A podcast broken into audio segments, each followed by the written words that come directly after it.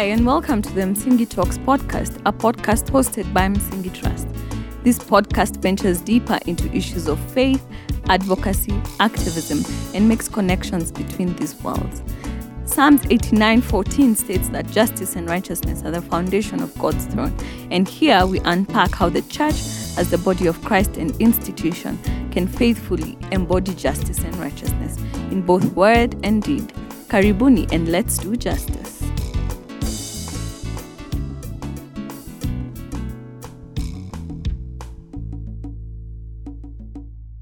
I remember I told myself, I have heard many times that the word of God is spirit.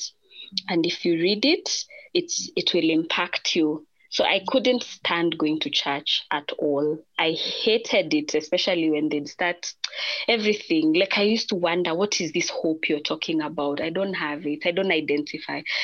Or just a lot of Christianese. So I didn't identify. So I wanted to read the Bible for myself. So I remember in 20, I came back in 2016, August. On the in January 2017, I decided I was going to read the Bible and read it every single day and, and see whether this will be my medicine because I have had people say that it is. And I started I started on January 1st. I read it every day, every morning for six months. Every single morning. And by June 30th, I had finished it. Yeah. But along the way, something began to happen. I actually began to find peace. Mm-hmm. I started to find that I connected with it. But even what was fascinating me was, I was like, this is not what I thought it was from all my church experiences. Yeah. What have I been listening to? Because this is different. I felt like I felt like I was connecting more with God by reading than I had been by just going to church. And I actually became a proponent of just read the Bible by yourself and see what God says to you. So so that really helped me a whole lot. But I also found a friend, one of my friends, um, started asking, asking, um, persisted she persisted and kept asking um, asking me to talk, to be more open about the things I go through. By now, I was sure those were crazy things to talk about, but I tried. Um, and so I started to become more open, and even like the branch community, our our church group, um, I felt so much more grace than I would have expected. So even times when I would lash out or when I would, I just felt like people were not going away. like I was pushing them away, but they were just staying. So so that helped. That feeling. And you know, when people ask me what you can do for somebody, I think one of the things there's no easy answer, but one of the things I say is never give up on them.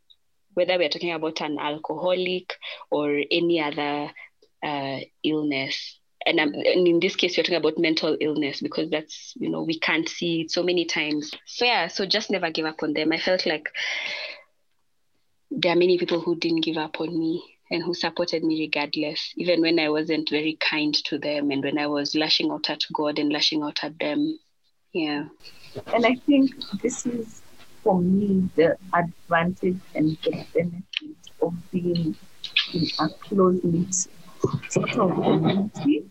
It's yeah. Messy. It's very messy. But I think when we are committed to each other's growth and and deterioration, that like that Yes, all of it. The good, the bad, the ugly. All of yes. it. Yeah. So that, yeah, that's going on, but still. Yeah. Yeah. But also at that very moment, I, I remember, if I remember correctly, so Mhm. are you the go-to person for all cancer stories? You think? No, in terms of like I Uh. remember like when when people know that there's someone who's doing Oh yeah, yes. like, the, the info information channel. Yes, yes. Yeah. but so that's 2017, 2017 Yes. beginning. And then, Yeah. guys, June makes the most amazing, amazing of furniture. Let me just That's not. She's not, she's not, she's not. I don't think you're making furniture at the moment. No. But what I find very, and we've had this conversation, and we Mhm. quite overread because you're like, no, that, oh, that's not, that's not, the- that's not. Yes.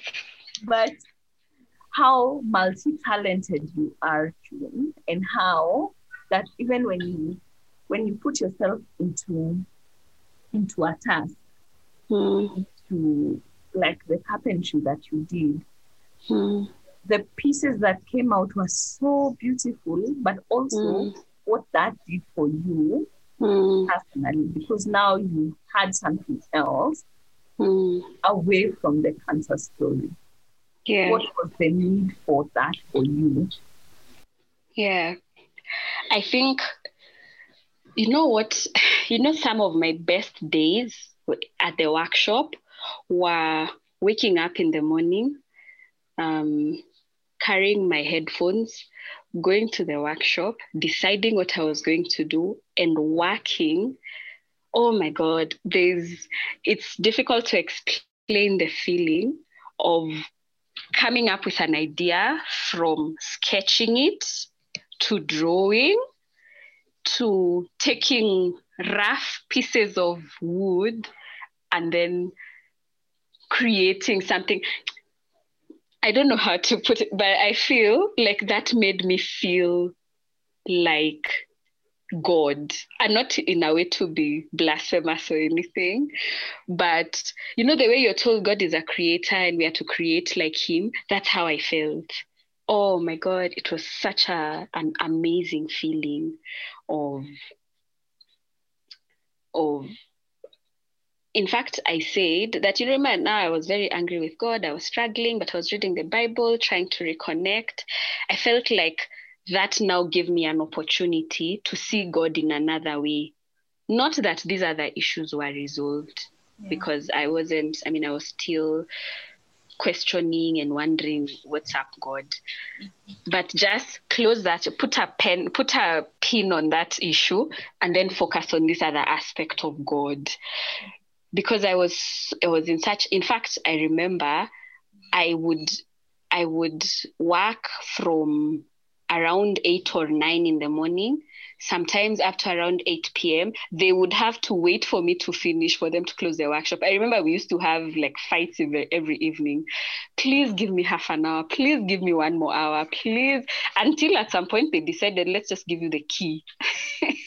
let's give you the key, but don't spend the night here. Just so because I really, really, really enjoyed it and while I was there, because also it's a lot of manual work, so you're engaged mentally, but it's also exhausting.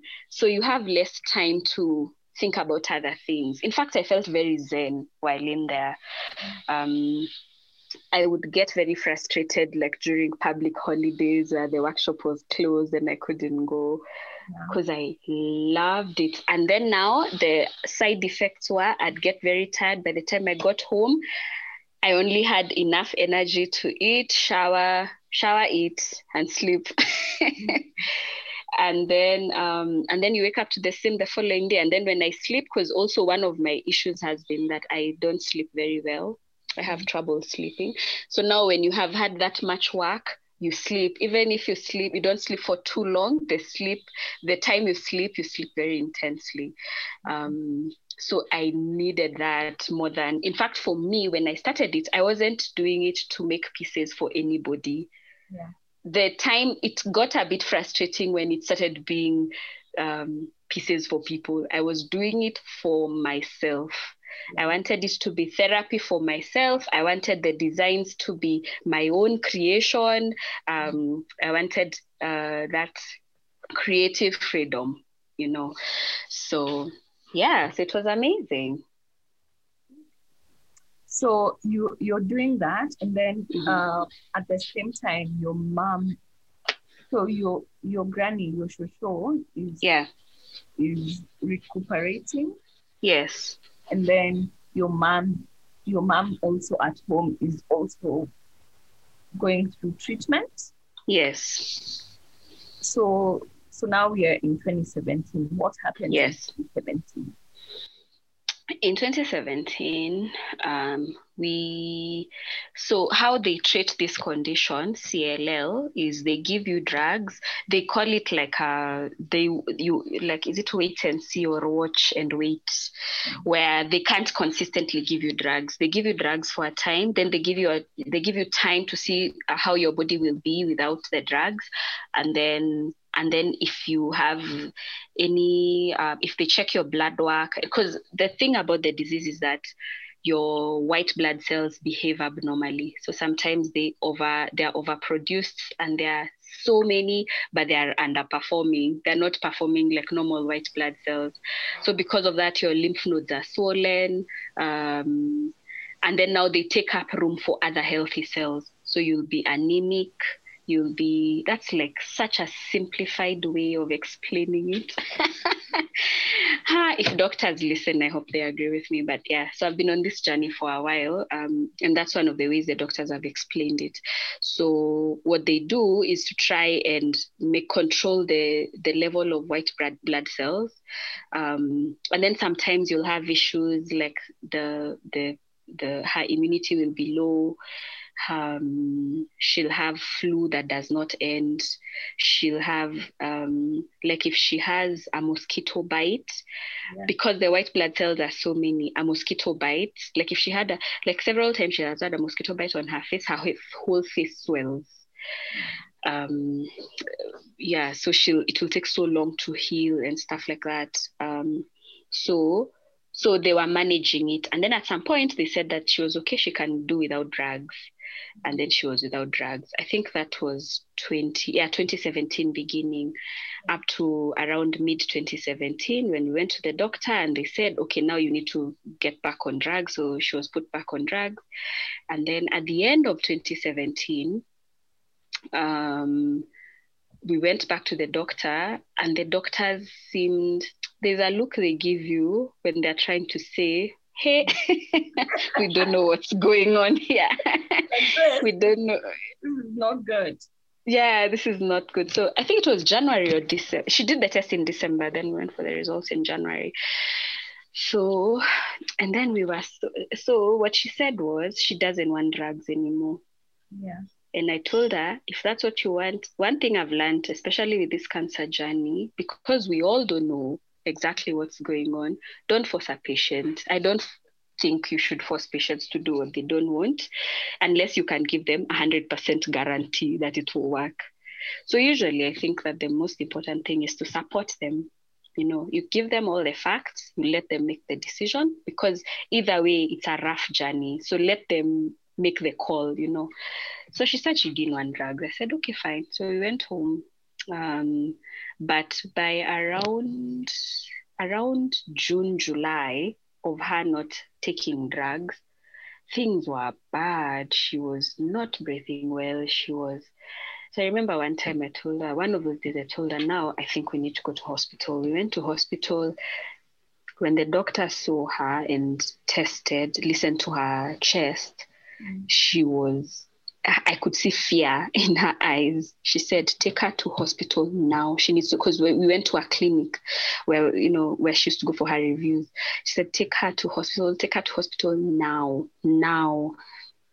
And sure enough, by the time she was admitted in hospital, she was in a coma.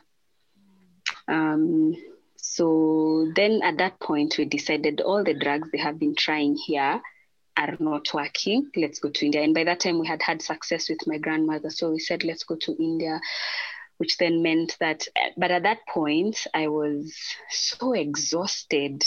Yeah. I was so exhausted. I remember thinking, I have no, nothing in me to, to do this.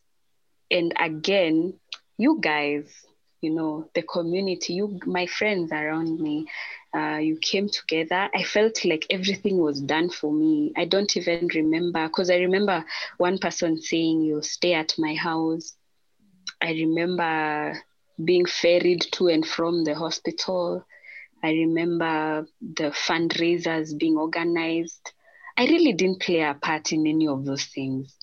And people coming, yani for tears, people coming through. And the only time I felt alone since that, like from that time, was when we were getting on the plane with mom. Because then now I realized that this now I had to I had to be present and do what I needed to do. But even then, I really felt carried. That's the one word I use to describe that season of my life. I felt carried, I felt supported. I realized the power of of community. And to be honest, I'm a little guilty. A little, I felt so undeserving. Like I haven't been the nicest person, even with all my bouts of rage. Yeah.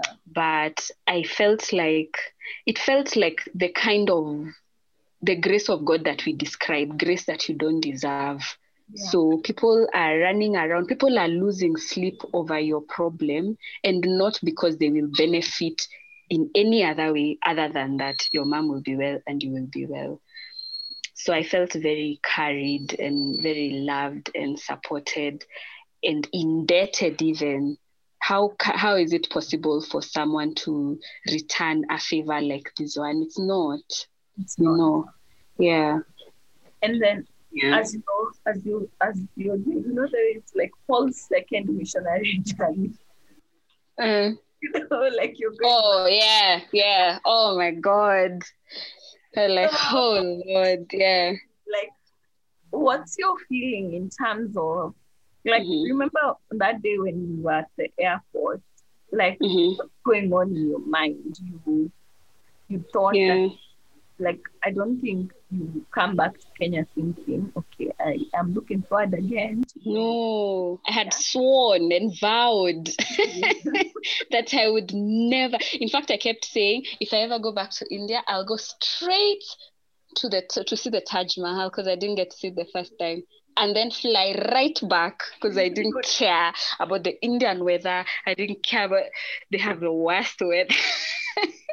if they listen, I love the people. I just hate the weather. I've always told them that. Yeah. So, uh, so I think I was, you know, first of all, I really didn't think I was going to come back with her alive. I With didn't. Joshua, with your No, with mom. With mom. okay Yeah. We had had those conversations even with her. My, it just seemed like the doctors are not giving us a lot of hope. It just felt um, she was looking bad. She wasn't looking good. Um, so I, we, as a family, we had talked about it. So, so there was that fear of. I kept telling God. My only prayer was, if you're going to take her, please do it soon yeah so that she doesn't go through the pain I've seen other people going through. Um, she was very weak.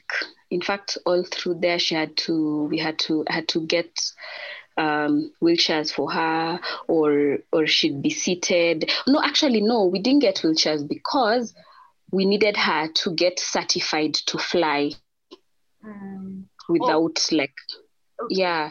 So I remember, before, before the flight before, yes, okay. And then even during the flight we didn't want her to draw too much attention because she was looking weak. So i'd make sure she was seated and then she'd walk walk a bit and sit but not um because you know and then i was concerned like what if she has like uh, an episode and goes into a coma or something when we are on air or something like that? So i was quite concerned about that thankfully she walked um, she walked where she needed to walk with with many stops to rest. Um, and then our flight was our trip was not very complicated. We didn't stop for too long. So it was fine. We got there. But you know what was my first episode my first real episode in india that time was when we got there and she had a she had um, a reaction to something i don't remember what it was she had a reaction to something that the doctors were saying they didn't know. So she had like it looked like little like what do what are they? Like little boils Mm, or something some so they didn't know. So they were thinking it's a it's a variation it's a type of uh, what is it called? It's something that looked like chicken pox but she had already gotten chicken pox. So so she was admitted and we were isolated Yes. and, And, let me and tell you never gotten chicken pox. i had Had you gotten chicken pox as a yeah i got chicken pox as a child so they didn't know and now we know that that ha- that has because that has happened several times Yeah. um, so now we know that it's part of one of the side effects of the i mean one of the symptoms of the disease i don't know how they explain it i forget but it's one of the ways the disease manifests so but then they didn't know so for seven days we were isolated this was the first time that i was in silence since all this began. Because you know, before then I was around, my friends were, you know, around making sure we had eaten, making sure like I wasn't even making any decisions and also laughing, like cracking jokes, all those dark jokes and having fun. So this is the first time I was alone with my thoughts and with her, and she was unwell. So so she was quiet, you know. Oh my god. I was the darkness came back with its its children and its relatives. Ah, that was really bad. And I think now I can understand how, if you're going through something like that, what isolation can do to you Yeah.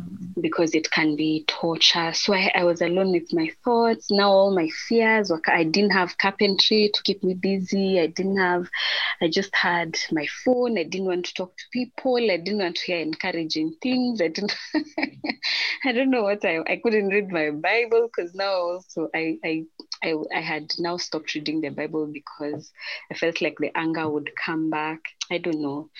So it was very traumatic. So um, but what happened was so when she was when she was treated and discharged uh, treated for that um, those skin issues and discharged somehow by god's grace we connected with someone who told us about another christian hospital in a different state. We were in delhi at the time.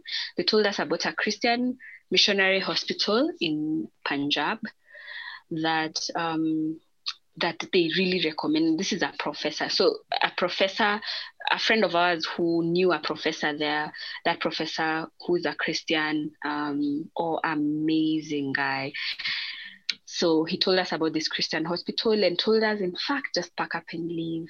And in a lot of I mean, I was afraid of where we were going. I was told this place is backward. I was told this hospital, you know, people were telling me, you know, don't go there. Punjab is a strange place. They don't even have electricity, just discouraging us. Now I learned later that they were just discouraging us because they wanted us to spend our money there. Yeah. So I went to this other hospital. We went, you know, it, it was a six hour train ride. And uh, yeah, it was a one hour drive to the station and then a six and a half hour train ride. And then now a, a, a short distance to the hospital. And for me, I feel like that is how God saved me this time round. Because when I say a Christian community, that is exactly what those people are. They carried us, they from everybody, the doctors, the the students. It's a it's a it's a university hospital.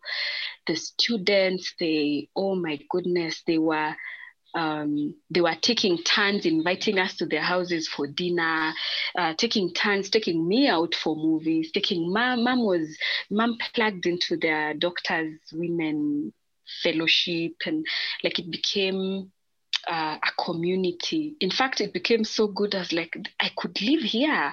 It's amazing. Um, and I see how being a Christian it really redefined how I saw Christian communities because um, I guess I had never been in one where you live among Christians specifically, you know. So yeah, so they they really supported us, really prayed for us. Um, when it was mom's birthday, they made it into a grand event and just celebrated her and prayed with her.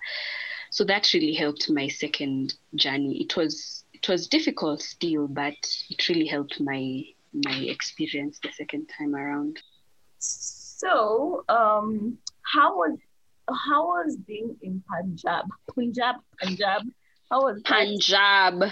Punjab? Yes. Was- what was your mental health state like being there? I struggled quite a bit because, um, like I said, it was a Christian environment. So I went there already feeling a little bit uptight because I, I mean, I knew I had been told that their care is very good, but I was also concerned about how much I would need to participate in Christian activities when I was feeling a little bit removed from, well, a lot removed from from not even removed, just frustrated with God. And I, ke- I kept feeling like I'll have to wear a facade um, like I normally do when I'm around Christian people, many Christian people. So I was concerned about that. Um, but once I got there, you know, you know, even with all the struggles we have, you know, there are things that um, there are characteristics that always win. Like if people love you, it doesn't matter. If they love you and they show care and they show concern, it really doesn't, it stops mattering which, which religion they belong to or what their faith is.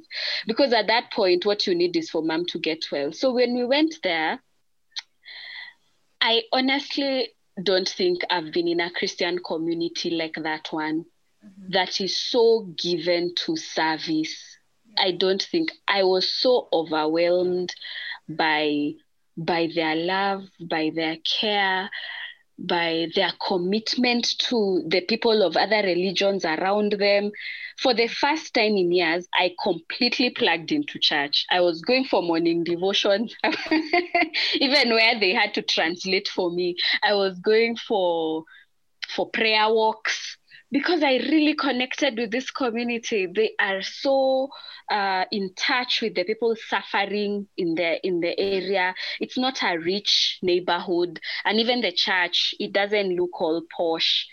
Oh my goodness! But I was so moved by the kind of the way they do ministry. You know, so like when I went to visit um, an organization called uh, it's called Youth with a Mission in um, the headquarters are of I think of Punjab are in that place called Ludhiana.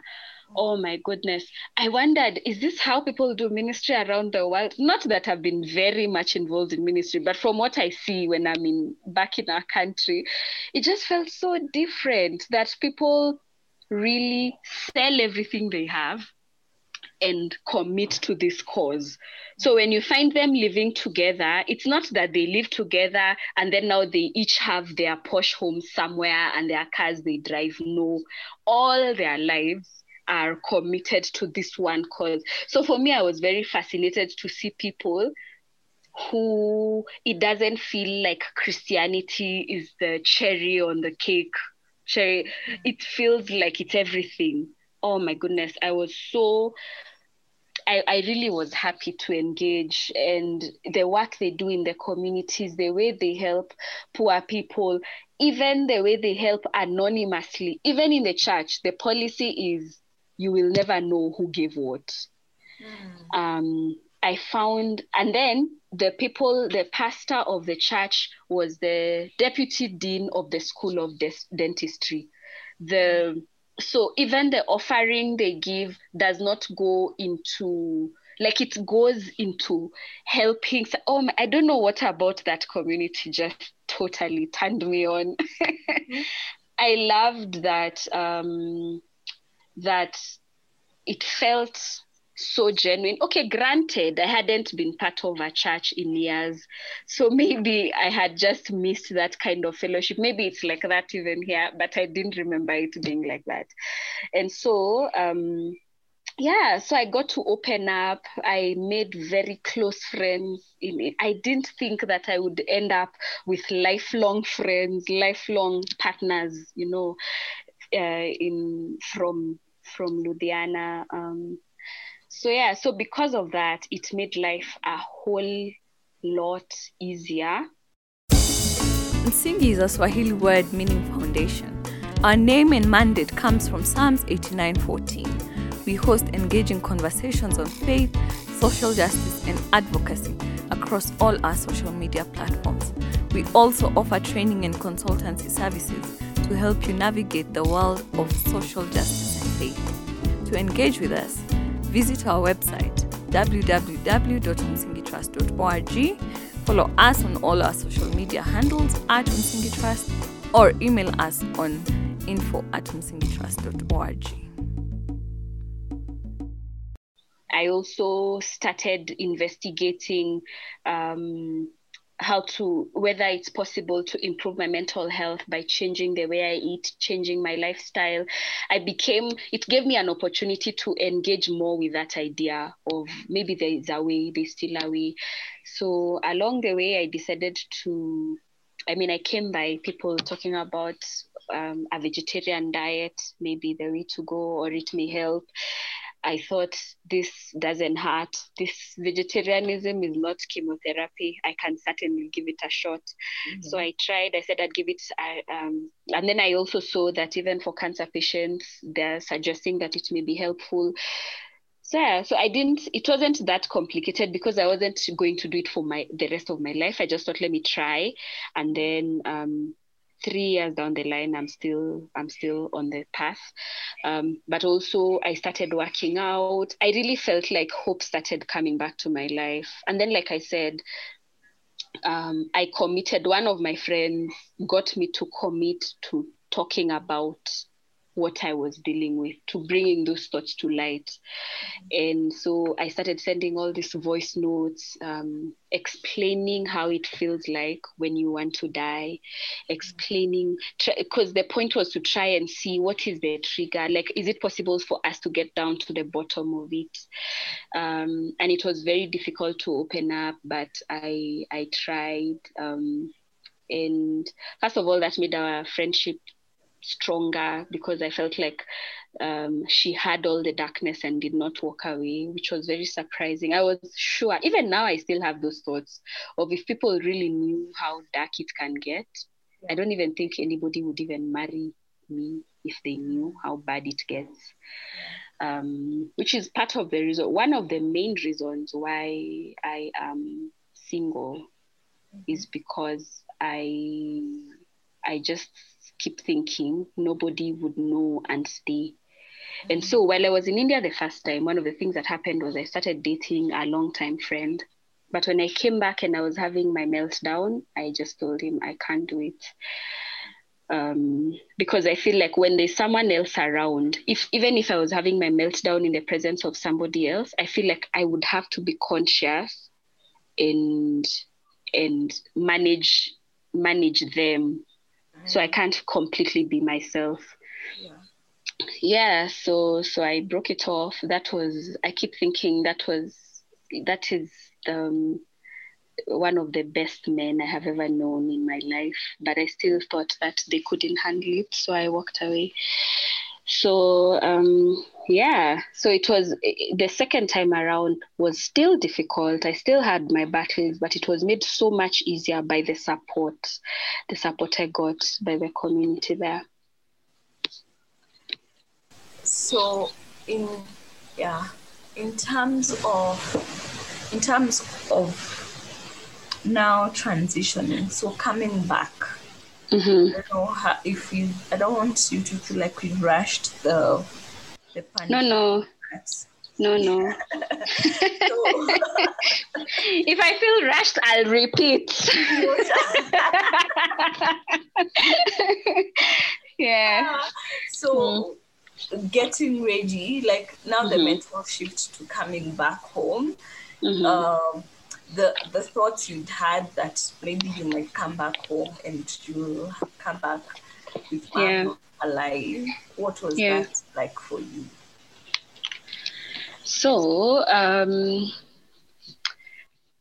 I I was very pleasantly surprised when after trying different combinations of drugs, they finally found something that was working it's like I had given up completely. And it it is a it at the time, I mean it still is a relatively new drug in the market, but they finally found something that worked for her. Um, and they found the the balance that worked.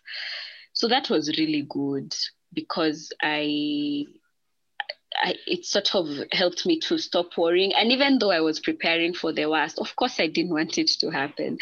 So when that happened, I was very happy. But I kept telling myself that one of the things I would do when I got back was I would hit the ground running. I didn't want to, I was feeling like now the thoughts of, oh my God, I've wasted so much. Well, not wasted, but I've spent so much time outside of the job market.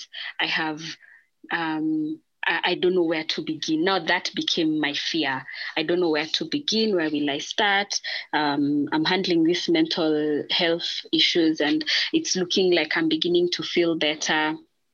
Um, the the the episodes are beginning to feel a bit more manageable but then i don't know where to start i need to earn an income uh, i've gotten older by that time i mean i was away the whole duration it took from 2015 may all the way till I got back um, in in when when in I think it was uh, July 2019. And that whole time I was taking care of them and and trying to take care of myself. So I was very worried about how I'd get my life back on track. That now became my main fear and my main um, concern.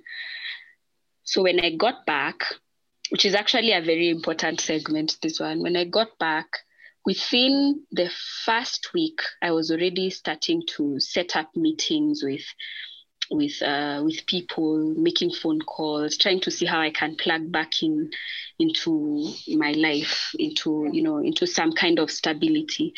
And I remember so one of my friends called me and sat me down and told me I need to slow down. I need to slow down because I'm not appreciating the impact of what I've been through. And I really thought they were like mistaken. So I kept saying, no, I'm good. I really just want to get my life back on track. I but I wasn't processing and I'm prone to burying things. And I think a lot of us are. When you don't want to process difficult things, you you know you divert your attention to something else. So I started back in the furniture business. Um, I was looking to see how I can I can work on on getting my um, my counseling uh, certification. I was I really hit the ground running. Um, and I wanted to go back to school. I was just thinking all these things that I need to do. Um, so I started working, but as I was doing the work, I because the work is a bit stressful. The work that I got, the project that I got, the furniture project was a bit stressful. We had deadlines that were a bit tight, uh, and it wasn't a very small project. It was furniture for a school, so it was a bigger project than I had done in the past, and the stress just triggered me and I shut down. It's so hard to explain. I shut down. I couldn't do it and then you see i'm trying to push myself because i want to prove myself to prove that i can do it to prove that i am not weak which is something else that you always have to deal with with people saying you know some people are, are weak others are strong. Maybe you're just and i've been told that many times you know maybe you're just a bit weak.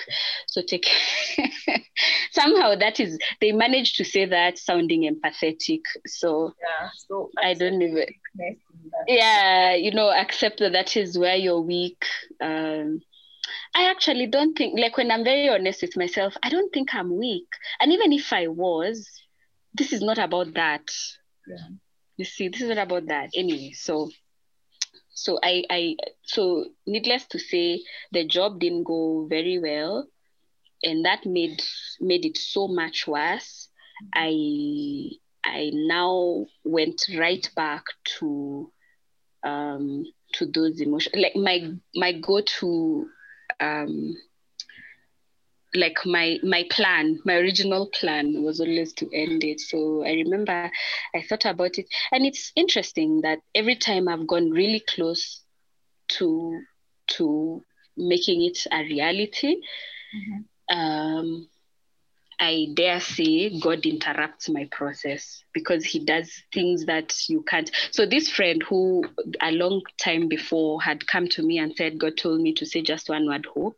We later on became friends, but he lives far away, so we don't talk often. We just talk once in a while so on this day that i had i had even moved out i came back i moved out got my own place you know doing my business this was in about a month of coming back so on the day that i woke up and said um, that today i'm doing it because i can't the the hopelessness is back the darkness is back and i'm not i don't know. And you see every time it comes back it comes back stronger.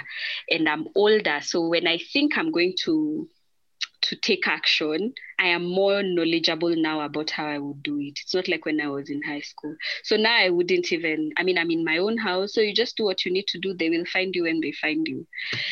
So I remember waking up and thinking that today is the day. It was a Saturday morning. And I was grieving on behalf of the people who I know would grieve. And I really cried that morning. And then and then he called me he called me out of the blue. And when he called me, it triggered the memory of that first experience because he wasn't even calling for anything. He just called to say, to ask me whether I'm okay. So I don't know why he called. I said, Hi, June, are you okay? What's going on? Are you good?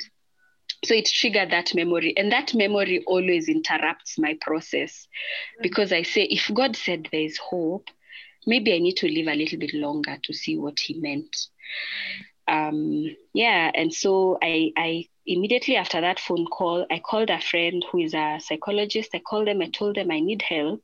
I need to I need to see somebody. Then they understood the urgency in my voice, so they made phone calls. They uh, they organized for me to start see, going for therapy immediately. Um, and I found a therapist that I can only say was sent by God because um, we connected. She had me. She listened to me. She believed me. She didn't um, she didn't trivialize my experiences and we've worked together. Up to now i still see her. But then and also because of that we worked on you know you, you don't you need to not be alone. So i moved back home. I now i started the process of of you know healing i think. Um, and for the first time i was doing it with somebody. So there was a like a convergence of many factors. So there was that. I also started getting instead of using um, strictly like bible verses to help myself and encourage myself i started looking for material um, more scientific material you know, just to hear what when people go through this that don't know God, what are what are the proven methods they use to help themselves. And that has been very liberating because I felt like the only thing I was I got from the church was believe. I didn't know how to do that. Hope, I didn't know how to do that. They all sounded like concepts so high up in the air I didn't know how to process that. But when I hear people who are able to break down the mechanics for me and tell me I was depressed, I was suicidal, I even attempted suicide, but this is how I, these are some of the ways that I I got out of that situation. So I started taking baby steps and I feel I am still in that process and I really feel like for the first time in that's why that day I was telling for the first time in 15 years I'm feeling like I'm getting freedom. So when they talk about um, when they talk about simple things like meditation, for example, you know, um, which I ha- was frowned upon so much in the circles I've I've known, the church circles I've known. But it helps me breathing exercises, things that sound so simple. But I don't want to say if someone had told me about this earlier on, I would have thought that they don't understand how bad the pain can get. So I don't think it's just those things that I've been trying to do, those habits I'm trying to adopt. I think it's a convergence of everything. I reached my end, um, my very, very end. I I found a therapist that that was willing to support me. I was now confident in my community of friends, you guys who have never given up on me. I I had seen death a lot. And so I told myself I will either live and really live or die so I was more energetic. I think because I can't say it's one thing. I'm not able to know which one of them played the biggest role. Um, and then I'm I suspect that there's also there's also an age factor. Yeah. I don't know. Yeah, I suspect that there's also an age factor where though I'm not sure because it felt as bad recently as it did when I was in when I was 14. I don't know whether age plays a role. And so my my my my one of the things that keep me going now is the idea that staying alive may mean that I can contribute somehow to the body of uh, to the mental health body of knowledge somehow because I have the experience and and whatever I need to learn I can go to school for I can participate in research I can there's something I can do for the sake of somebody else because I know for sure there's a lot we don't know but there are some things we know and there are people who are working tirelessly to find some of the solutions um, um, you know, to alcoholism and depression and you know so i think that's the one thing that now keeps me going that somehow i can help.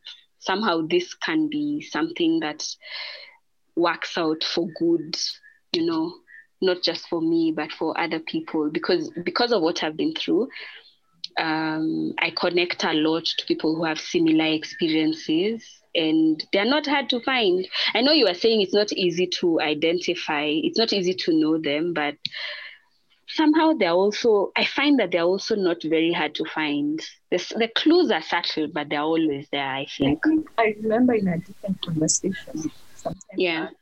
You mm-hmm. told me that mm-hmm. spot depression you can spot all of these things a mile away. Yeah. Know it so it, maybe for me it would be hard to, to identify okay yeah someone who's gone through it yeah you would see it and it's easier for you to I because I remember you telling me that sometimes. Yeah. Yeah. Yeah. Yeah. Yeah. And I I you know one of the things I say is you learn to give people what they ask for. So if somebody says, June, how are you doing? I know the person who wants, I feel like I know. I know when the answer needs to be, I'm good, I'm all right, life is good and then I know when the answer needs to be, in fact, I'm not fine. And usually you learn how to how to manage um, and it's not many people that will stick around to hear. So like now when I've been getting better, I am more available to to to connect with people who are suffering. You know, at the in the middle of last year, I was talking to one of my friends, someone who people talk to, people don't know that they are suffering. I mean, they're funny, they're nice, they're cool people, bringing up their children. And she was telling me how she has tried to end her own life in the recent past and she's struggling and she's so sometimes i think even just people knowing what i've been through helps them. So me cueing them by talking about how i have struggled then it's you know someone will come on the side and say um, in fact it's bad for me but so i'm i'm also learning that balance because for me when i listen to a story like that it's it's even it can even be a trigger because it's not just because i get it you know i get it.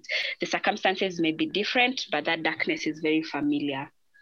So learning the balance but and also learning where how many i mean i can't it's hard to connect with like 10 people going through that because for me i will go all the way in. So learning when it's time for me to uh, work with other people which is why i'm happy i found a therapist like the one i have where it's time for me to say maybe let me take let me send you to somebody who who can help you more than i can.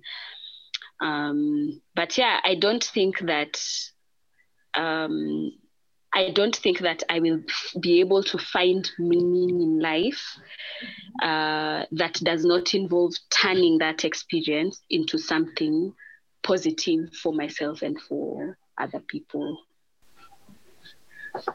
So, um, now, what's your relationship Mhm. with them? Um, With with death. yes. Oh, uh, And um, your your granny passed on a year ago. yeah. What was that for you? And uh, were you ready for for it? And did it trigger an episode? What? How did you approach that? And before and after. Um, when she died, I refused to go for the funeral. Up until the last minute, I had refused to go because I was uh, I, f- I was feeling like I'm not out of the woods, and um, she died. It was a very painful experience leading up to her death. I didn't even go to see her when she was sick before death. I didn't think I could deal. So when she died, at the very last, on the I think on the maybe two days before the burial, I decided I'll just go, but I won't. Um, I'll try to distance myself. I don't know how. I'll just go and hang out with family. Then you distance yourself, and then you went and read the eulogy. Yes, yes. I wrote it and read it. but you know what helped was that it was in Kikuyu. I had never read Kikuyu in front of people. So my mind was so engaged. My heart, my heart had no room there. My mind was so engaged. I was I was so conscious about messing up. Yeah. But then when I saw uh, even before I read it, when I saw the casket, it's so interesting that I thought I was generally, I, I didn't think I was doing so badly until I saw it. Yeah. And then I, I, I envied her. I mm-hmm. envied her.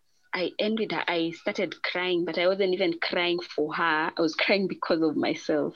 Because I started, for a minute there, I forgot, I forgot that I had decided to leave. Mm-hmm.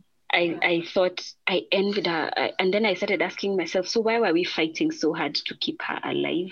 This may have been what she needed. In fact, this may be what I need. Mm. It was such an odd feeling. Thankfully, like I said, I was busy. I was doing, I was busy doing, you know, running logistics and stuff, taking photos and and all that. So I didn't give that much thought, but I remember my heart just sank um, because of how much how much I I I, was having um, a, a discussion with myself that was baffling even me, trying to wonder why exactly did I choose to leave? And it wasn't even out of sadness, really, at that point. It was a like I was trying to have a logical conversation with myself of why did I shift from that that to because that seems better. Why am I here and not there? Anyway, so um I for her I didn't feel very sad for her because she was in a lot of pain and they had already begun to see because the diagnosis process was not over by the time she died, but they had already begun to allude to the fact that it looked like the, it had the cancer had recurred and it was in her in her I think in her brain, in her lungs, in her it was it was going to be brutal if she lived through it. So I was sort of grateful that she didn't have to go through too much pain. By the time she died, she was already on so much morphine to manage the pain. Um, she died four weeks after she started showing symptoms. So I was happy that she, and she was 80 at that point. So I was happy that she had lived her life and she didn't need to go through more chemotherapy and cancer treatment. Yeah, so so for me it just made me think again about about how am I choosing to live if it's so easy for me to go back to wanting to die. Um, yeah, so yeah, does that answer your question? What was your question? yes, that, that was last year. Yes. But uh, and then also I think because of of the therapy and a lot of of truth have started taking roots in you. Mm. But Mm. like we don't I, I don't think you and I want this to to be you know a complete with like pretty bows and flowers at the No, no, Yeah. we are not there yet. we are not there. yes, But yeah. we are saying that this journey that has taken 15 years, Mm. mom is still not well. Yes. You're, you're now regaining, you, you're doing your publishing work, you, Mm. there are lots of other life, life, life decisions that you're making. But Mhm. I, I remember you saying um, that now, for the very first time in your life, I think you said this even before, Mm.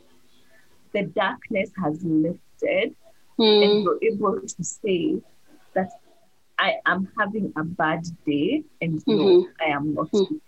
Yes. What has that Yes. been for you? That's one of those things i i can only hope that at least one person listening will understand it because Yeah. it's one of those things that's hard for me to explain Yeah. and yet is one of the most powerful things that have happened to me the the awareness that you wake up in the morning you breathe in and it's not there you get out of you know for a long time i used to wonder. I used to like um i mean i like listening to people's stories. I like sitting down with people and listening to them. And all through i used to listen for how do you manage to wake up in the morning and just live life the mundaneness of life without without depression without just i woke up i brushed my teeth i washed i showered i i took breakfast i went to work just like that without the heaviness that has be- had become a norm for me. You know those are the things i'd look out for. So i'd listen to stories looking for that like how what kind of a life is that? So you say i'm going through a difficult thing and then but but life keeps on moving. Because i always used to feel like the labor of waking up um, reminding yourself to live and not die uh, or sometimes not just giving up the labor was so much I I didn't I kept telling myself that this doesn't sound like how most people live. I don't think that. Or you know you just hope maybe they, you'll find hope in listening to other people. And um, now I like I said I don't know any one thing. I mean we'll continue investigating. I'm not sure whether there's one thing that really helped me. It feels like it's a confluence of all these things. But but yeah I, I wake up and i don't have that i wake up i decide to to to i don't know send out an email it's not a it's not a background conversation for me anymore Um, be, be honest, one email. No. yes a ton a series of emails and phone calls and messages. Yeah. And organize our life. Oh my God. right yeah but just or i'll i'll be working on this creative thing before i'd be so worried because i mean i i do all these things and i get in the zone and sometimes i lose sleep. Like i'll be going for 48 hours with very little sleep just because i'm working on something and before i'd be worried that once they're done if i don't sleep then i'll crash Mm. now I do that. I get in the zone. I'm I'm done, and then I go to bed. I wake up and I'm fine. That is so. Or I was trying to explain this to somebody and saying, I've never been able to say to isolate my feelings because it's been so painful. You're not able to say that this here is frustration because somebody did not do what they said they would do and so you're frustrated or upset. This here is stress because you have not slept very well.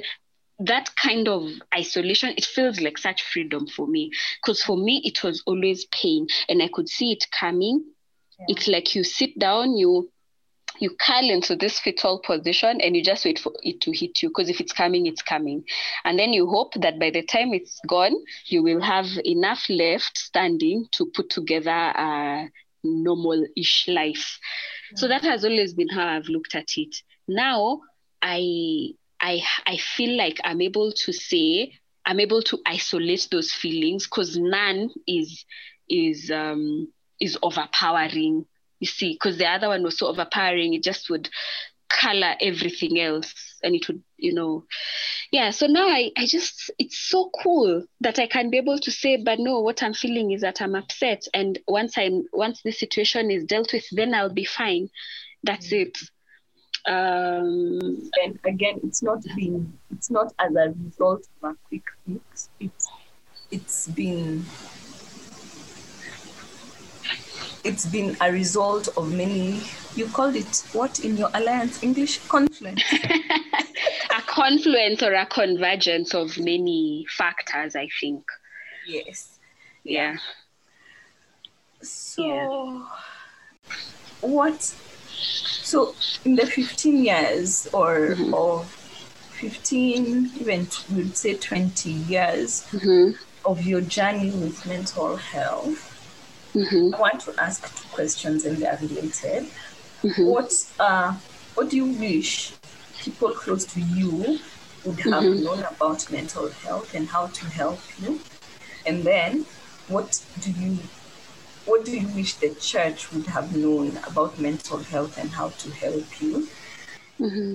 And I remember you you mm-hmm. saying how you uh, you so many demons have been cast out from you because yes. it was about demons and everything. Yeah. Yeah. Um wow. I guess that is the pertinent question at the end of the day. Yeah. If you're going to help other people. Um first my biggest issue has been that I wish I had been believed I wish it wasn't, um, I wish I hadn't had to work so hard to get people's attention. I feel like people summarized my life. Um, you you're good academically, you performed really well. I feel like that has made me very extreme in the way I handles people, handle people's stories. Even if it's a child, when they're constantly looking sad or saying they're sad or something is wrong, don't downplay it. Because I felt even when I went to the therapist, they said the one of the first things they said is it would be so hard to believe me just looking at me. First, I don't look it. I'm not crying. I'm not, I mean, I cry in the closet. I probably will not cry when I'm telling you. Um, but I felt like many times when I said I'm not okay, it was it was downplayed. And when I said um, um, I felt like the only time I got people's attention, though it wasn't deliberate, were, were when I looked the part you know? Like when now i was found somewhere behind i was alone and then people came and found me crying saying i'm going to i'm going to die i want to die please let me die. That is when people get my people i have people's attention you know? But when i i you know i'm looking all you know corporate in a suit and i come to you and i tell you i'm not doing well I really wish that would be enough for somebody to say, please tell me about it. What can we do? Can we like take that a bit more seriously than we normally do? Um, and I can understand that sometimes some of these terms we have overused. Oh my God, I want to die. You should see what my boss asked me to do. Yeah. So it becomes watered when we say such things. Um, but I felt like I had to work so hard to get people's attention, even my own folks, to be honest. It took a lot for them to think um, this may be something serious. Um, and you know what's interesting? Like when I worked, part of what I did during school as my internship, I worked at a psychiatric clinic in one of the major hospitals in Nairobi. And I wasn't doing well. And I remember because at that point I was feeling a bit more independent. I had tried therapy; it wasn't working for me.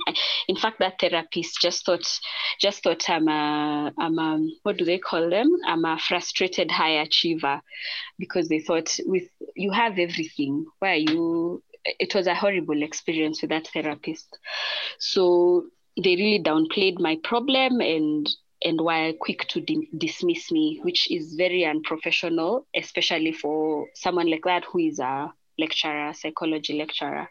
But it's because my problem didn't sound like I didn't have big problems to present to her. My only problem was then why is it that I'm so suicidal? Yeah. Anyway, so at the clinic, which is one of the facilities that somebody should go to if they're feeling like that, one of the doctors there, I told them, I told them I'm not feeling well, um, I'm struggling. Um, and they they tried to advise me a bit. I still didn't feel like they took me seriously. And you know what? I even got them to sign for me blank prescription sheets. Wow. Yes. And so from then on, I used to get, I got a stack of them. I used to get um, sleeping pills sleeping pills to help me sleep because I was thinking that maybe that's why I'm feeling so bad. And then, and then on one of those days that I was feeling so bad, I overdosed on them. Luckily, they were not enough to take me out, but they were enough to knock me out for a good while. Um, yeah, so things like those, you wonder in a setting like that, I said I wasn't feeling okay. I asked you to sign for me blank prescription sheets. What are the prompts what are the clue would someone need to think maybe there's an issue here? Maybe there's an issue here. What can I do? And that was in the hosp- in a hospital setting. That was a medical doctor. So um, so that also goes to say it's very easy to um, to it's, it's sometimes it's not as hard to spot, but it's work. Because if you find someone who has an issue like that and you think you want to help, it may take more than some of us are willing to give, which is understandable because it's a lot of work. I mean, like if you find an alcoholic, it takes a lot for you to walk the journey with an alcoholic. However, there are people who have dedicated their lives to helping such people. So you can, at the very least, guide them in that direction, you know? Um, yeah, so so that is the one thing i feel like if if there had been people listening to me um, um, when I tried to talk, it wasn't often. Many times I kept things to myself, but once in a while I talked. If people had listened, I feel like it would have made the journey a little easier. I feel like I would have. The doctor who first diagnosed me said, um, said he was so empathetic. He said, You know, June, I think your life would have been a whole lot easier if someone had spotted this when you were in high school. Wow. Anyway, yeah, so, so affirming because it was. It's it's named something for you that yeah that was strange and in high school. yeah. For the first like that being seen. Yeah is important.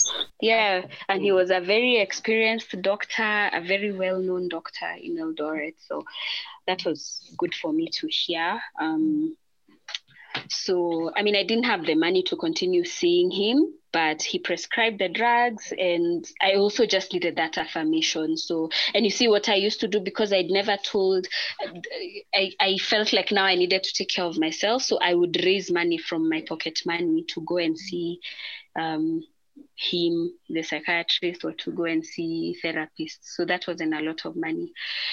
Yeah, so um, so I wish that that had been the case. And I feel like, as far as the church is concerned, I really feel. I don't know whether I've completely healed. But now, when I think about it, Yeah. I think I blamed.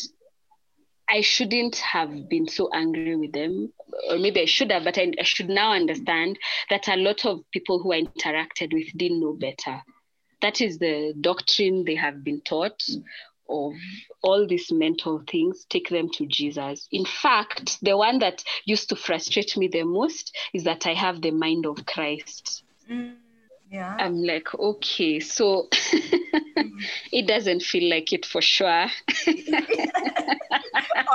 how messed up is this mind of Christ? right? Like I'll trade it for another one. so I used to find that so frustrating because I have the mind of Christ. The um I, I didn't even know how to think of that because I always felt like my mind is my greatest enemy. Yeah. so I I so that's the thing. I don't think that it's out of wanting to put me down. It's just that it's very complicated. Um, it's very difficult to explain depression when when you have been taught Christianity in certain ways. When you have been taught that um, what is this the the that is it Psalm 150 that says rejoice in the Lord always and again. Is that is that it or is that in the New Testament? I'm not sure. But there's but you know, rejoice in the Lord always and again I say Can I say rejoice. rejoice? Yeah. When it's those verses that you're and I know all of them, I've grown up in the church and stuff. So but then it doesn't make it doesn't seem to apply to my situation. Uh, so the experience of going to church began to be very painful for me because I would always feel like I'm not connecting with the God they're preaching. I want I want that experience, but I'm not connecting with God in that way. God feels like like pain like holding the Bible and talking about God feels like pain because he knows if it's true that he knows I'm where I am, then why does he allow me to be where I am? And if it's true, in fact, my prayer became for a long time if it's true that I'm weak, then it's fine, I'm weak. But Yeah. isn't God the God of the weak? Isn't God isn't God the one who that parable where God is uh, the shepherd and then one of the lambs breaks a leg? I'm tied then supposed to be the one on God's shoulder if then I am this weak, you Yeah. know, when everybody else is walking. So I don't think it's out of malice that I was shut down because I do feel like I was shut down. Like when now I talk to someone who is a leader and instead of responding to me or as their way of responding to me, they invite what are those people called? The people who cast out demons. Is there like a yeah, they, there was a ministry like that. They called Oh, them. wow. Yeah, they called them. I mean, But without mentioning. the churches you went to. No, this was a mainstream church. This was it's just that I can't say the name, but it was like a big church, a mainstream church in Nairobi. Then they had a ministry in there where they'd pray for people who were who are oppressed and I don't know possessed. And then now when they prayed for me, nothing came out. So I thought either they're very stubborn, the ones in me, or there's nothing. Because I saw people wailing as they were being prayed for, wailing, getting slain. Nothing came You out. couldn't have faked wailing. Faked Oh a wail. yeah, nothing came out. So I left there very disappointed because I was really hoping that something will come out. Then I'll have Yeah. a name for it.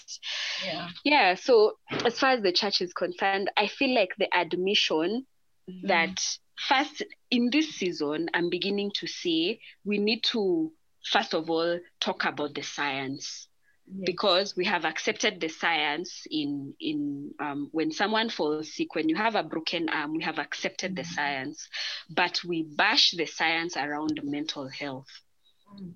And i don't and i feel like the first thing the thing i'm doing now is looking at the science what helps what what what works because it's clear that there's something here that we don't understand. And it's understandable because the brain is an organ the brain is an organ. Um, it is not possible that every other part of your body can be unwell, can get sick, except the brain. And in a way that, because most of us now don't pray away physical illnesses, we go to the doctor while we pray. So I feel like I'm feeling, I'm getting, what that is one of the factors that are converging now, is that now I am more open to to welcoming, uh, to listening to the scientists about what this could be and about what the options are, you know, while I pray. Yeah. Yeah. Wow.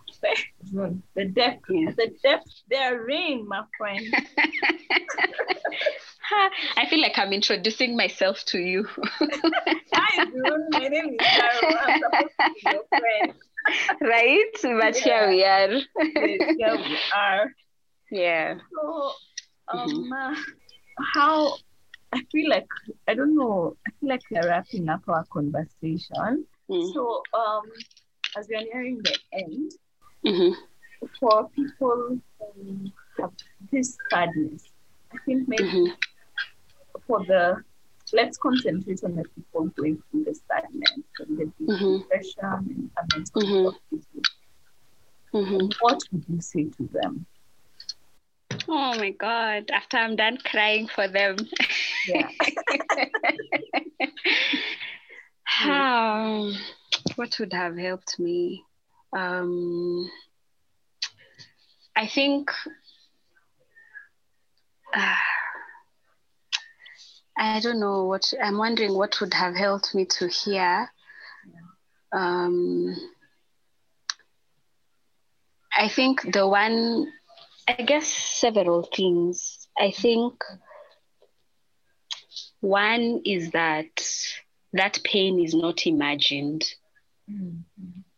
People may not identify with it, but you're not imagining it. Um, and for me, that was very difficult to believe because I thought it's just that I'm going crazy. Um, it was very difficult for me to believe that. Uh, and I think the why I'm struggling to speak is because you would want every person to know that that there are people who are willing to stand with them. Yeah. And I find that that is a very difficult thing to communicate because I struggled to find, to believe it. In fact, it's not that I've not had people around me, people who cared. Granted, they may not have known what to help, how to help me, but I have had people who consistently were around me, but I absolutely kept them away from the pain. Mm-hmm. I felt like I was protecting them from the pain. And then along the way, I have now realized that that there are people who will stand with you and not give up on you. But you see, I hesitate because some of for some of us, the pain is that people have walked away from us, and people who we counted on did not stand with us. Um, and then I also struggle to say God because in my experience, there are many days I walked mm. in darkness, sure that God left me. Mm. Um, so I just I don't know. I would just say that if you feel like there's any chance, okay, so I guess one category of people, if you feel that there's any chance uh, or any one thing that you think um, is can be a reason to leave, then focus on that one if there's any one thing, and for me at one point, it was just like, it was just that I wanted to create things. I had given up on everything. I was ready to die. But I thought if I do this one thing, it brings light to my life a little bit. Mm. But I'll focus on that one before, I, and I don't even know whether I'll be able to figure anything out. Mm. So if there's that one thing and now i've learned like when i feel when i start feeling like i'm losing my balance and i'm still learning i don't know whether this is i don't know how the journey will unfold as i go ahead but i've learned i keep telling myself the alternative was that you are going to die so mm-hmm. anything else is better than death if it means it means um, quit everything you're doing and go do the one thing that you think will give you even a little glimmer of hope, remember the alternative was death. It can't be so bad if it involves life you know um yeah but the other thing that i think has been very helpful and i i I think it would have been nice to do it. I think it I would have been if I had someone around me who had that understanding and they had done for that for me, I think it would have been a bit helpful. Is there are conversations. I mean, I listen to podcasts a lot. And so, stories of people who have been through similar experiences, I mm. started playing them back to back mm. back to back.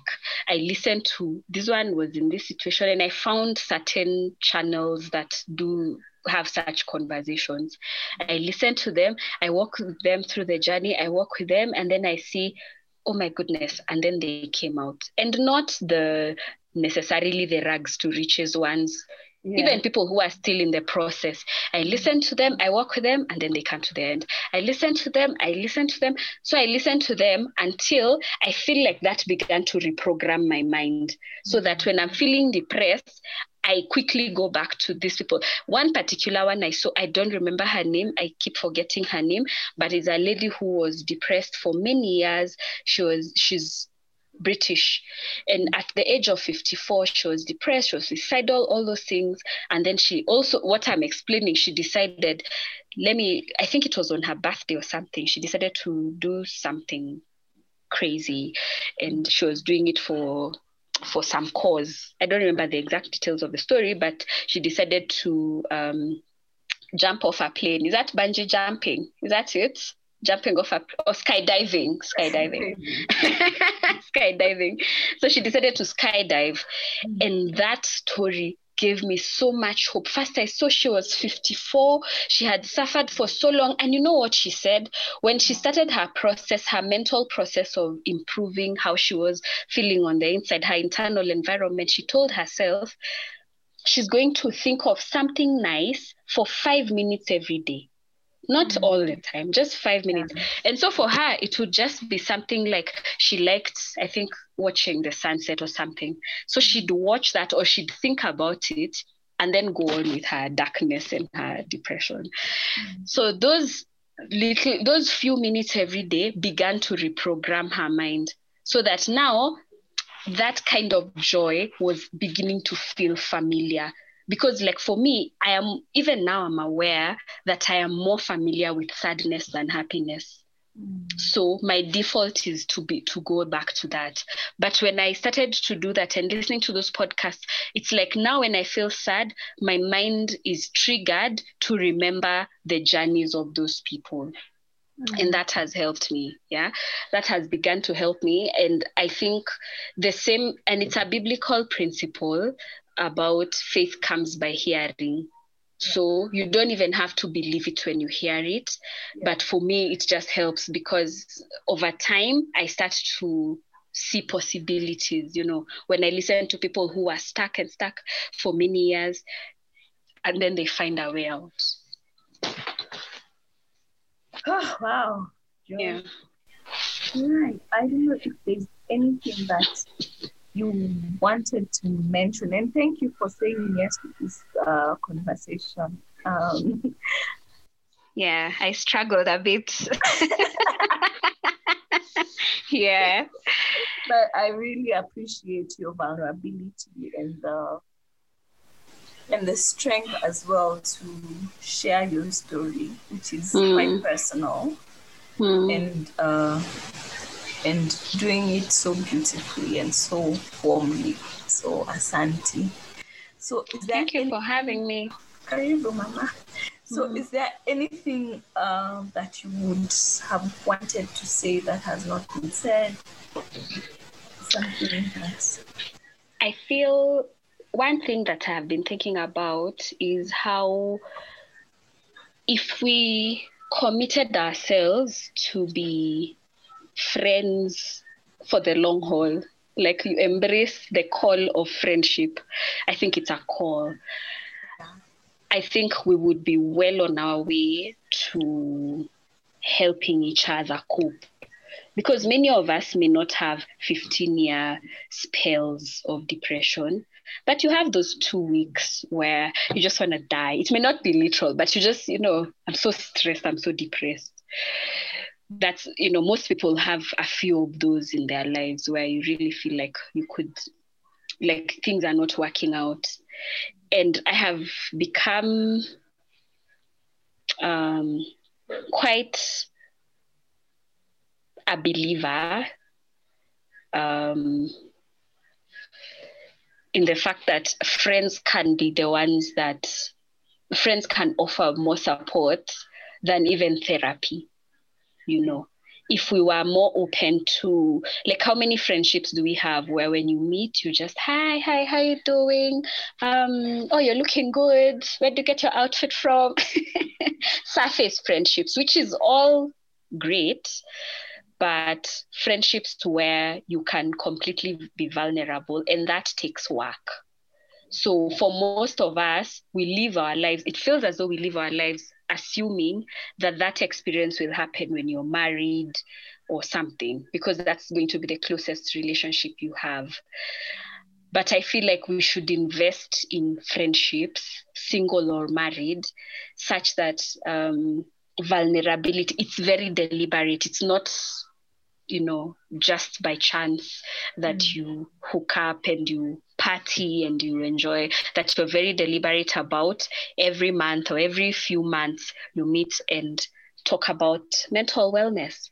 In fact, my feeling is that if you really sat with somebody who is your friend and ask them those questions, most people will be open to talking about it. But it takes time, it takes patience, it takes being deliberate, you know and that way then you're better placed to spot when something is off. You're better placed to support because it's a lot of work walking through the mental health journey with somebody.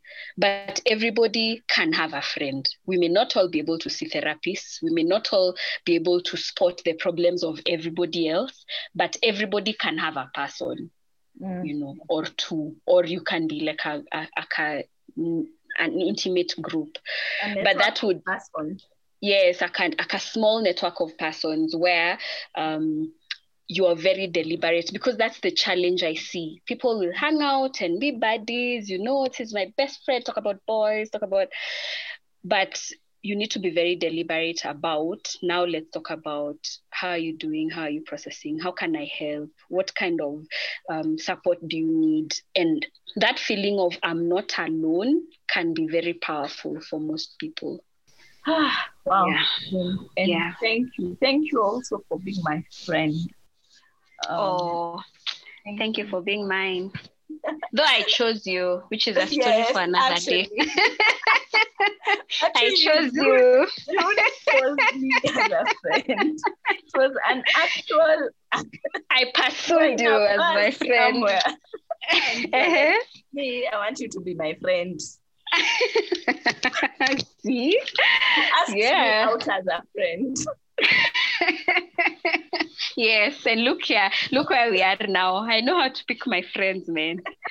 yeah, so thank you, June, and thank you for for sharing your heart mm-hmm. and us. Man, we've gone for a while, but I think, right. Oh my goodness!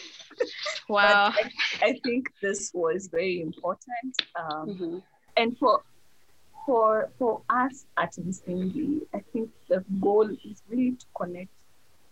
The reason we've done this, I've done, I've done this conversation is that when we talk about faith, justice, and advocacy, all of these things are related. And if we don't, and as we've heard from June and her sharing her story, and now as an advocate for mental health awareness, this you need to understand the story before you start fighting for it in, in an essence. And so if you put a personal, because the personal is political, and so once you are aware that these things are happening in our communities, with our friends, with our loved ones, then you'll be more sensi- sensitized and more awakened to to love better and love Yeah. holistically so that when June when, when June or I or someone else goes to a hospital and says, I am having a mental breakdown, that that is accessible because that's a public health issue. Hmm. So, yeah, I'd like to like to wrap up our conversation in that way. So, thank you for listening. This will be a two-part episode, to part one and part two of this conversation. And uh, yeah, kwaherini to all of us, and as always, let's do justice. If you've been inspired, challenged, and or enjoyed this conversation and would like to contribute to this and catch up with more of such, remember to follow us on social media at Msingi Trust, share this podcast with your friends and family, and also consider making a donation to support the production of this podcast. Donations can be made through PayPal, msingikenya at gmail.com, Patreon at Msingi Kenya, or through M-Pesa plus 254 792 176 030. Kwaherini and thank you for joining us.